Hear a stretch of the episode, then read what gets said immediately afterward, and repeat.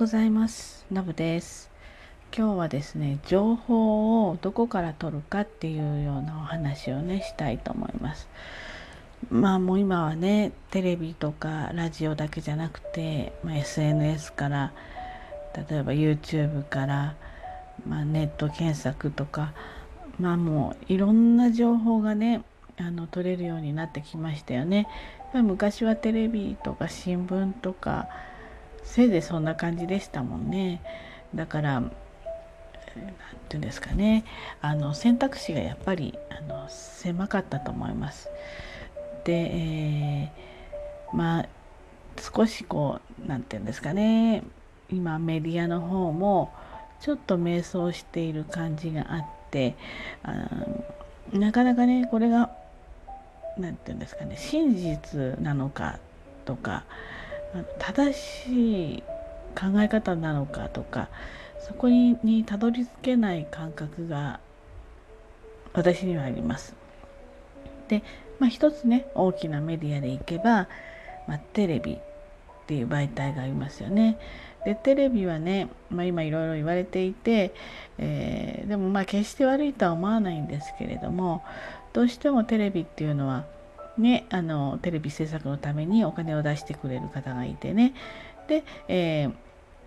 で番組を作る。でたくさん見ていただくからその企業の、まあ、例えば CM とかそういったものを見ていただいてその企業の、まあ、商品購入につなげる。まあ簡単に言えばこんな感じですよね。ですのでねやっぱり企業のイメージもあるしうんあと今まあコンプライアンスっていうんですかね。結構な縛りがあるわけじゃないですか。ちょっとでもまあなんていうか事実に反するとね、まあ、いろんな人には当然メディアですから、まあ、迷惑もかけるし、まあ、そのそれで「あすいませんでした」って謝るだけでちょっと収まらないようなね世の中の状況になってきているのでとてもね番組自体もあの作り方も難しくなってるんだろうなっていうふうに推測します。でつまりですね番組を作る時にうんそういったいろんな方々の協力あっての番組作りだっていうことなので、えー、まあ、テレビ局もそうだしねどうしてもねあのそのスポンサーさんとかテレビ局とかのその思惑思惑っていうとなんかちょっと黒い感じするけどその考えに沿った番組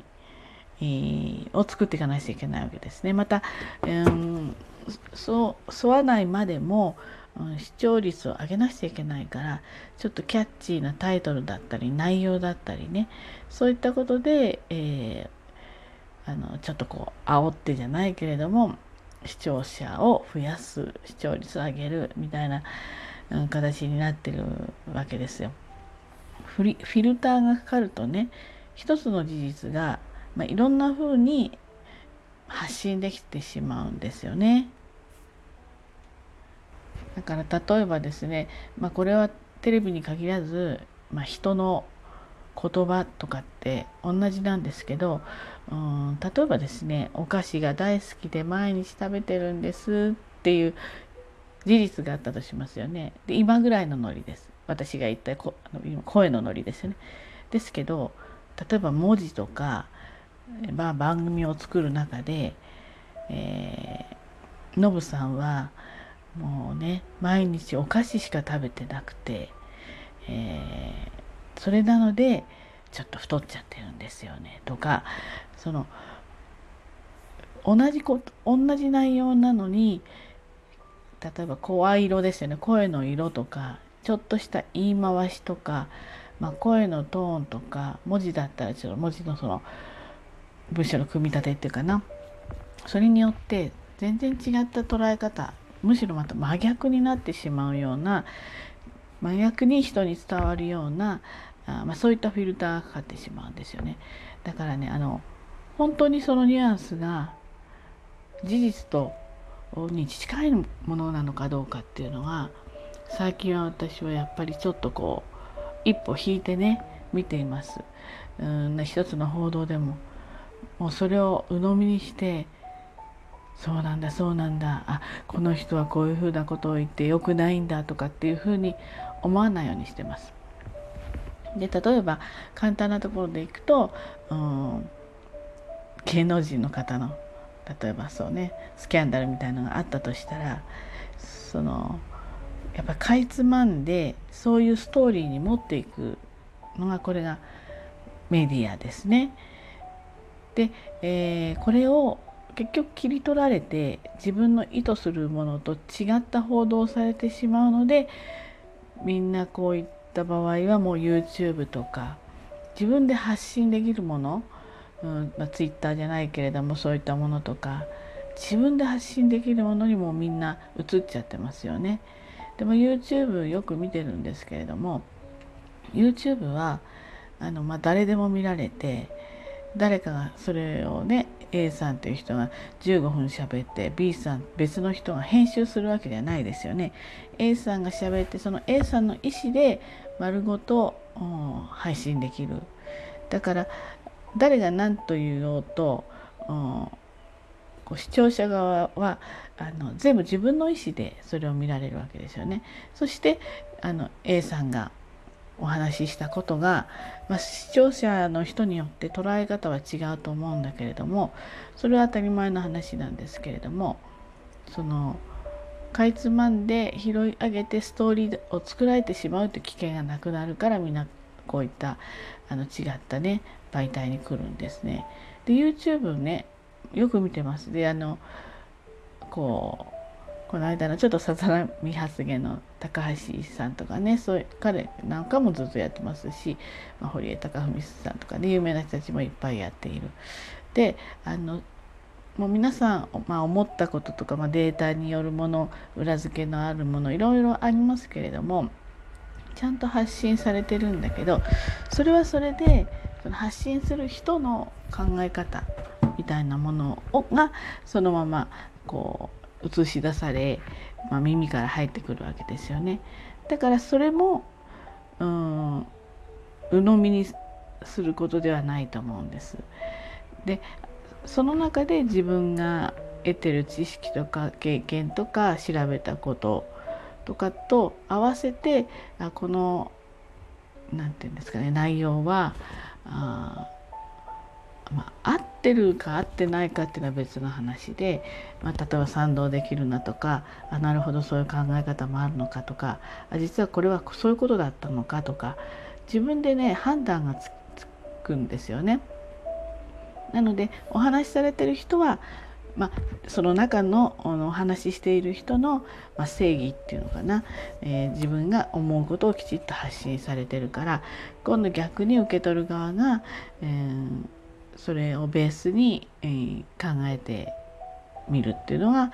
まあ、正しい情報の取り方なのかなというふに思います。まあ、いろいろね本当だったらもっといろんな文献とか海外の記事とかもろもろ見ていくのはいいんでしょうけれどもあのなかなかそこまでね日々のことなので時間が取れなかったりもすると思うのでね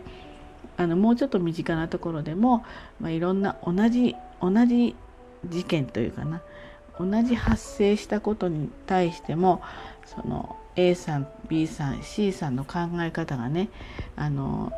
違ってたりするんですね。とか捉え方とか解釈の仕方ねそういったものを比較してあの聞いてみるのもすごくいいかなっていうふうに思います。で YouTube はですねあの誰でもあの見ることができます。であのなんかね YouTube の宣伝みたいに逆に話になってきちゃいましたけどまあ音楽リラックス今かかってるようなねリラックス系の音楽もあるし、えー、お笑い系の楽しいものもあるし料理もあるしそうですね。そういったあの政治、まあ、時事ネタですよね。そういったこともあるし例えば運動の何て言うんですかね、まあ、例えばヨガみたいなものとかストレッチとか体幹トレーニングとかそういうのもあったりとか、まあ、ほぼありとあらゆるねあの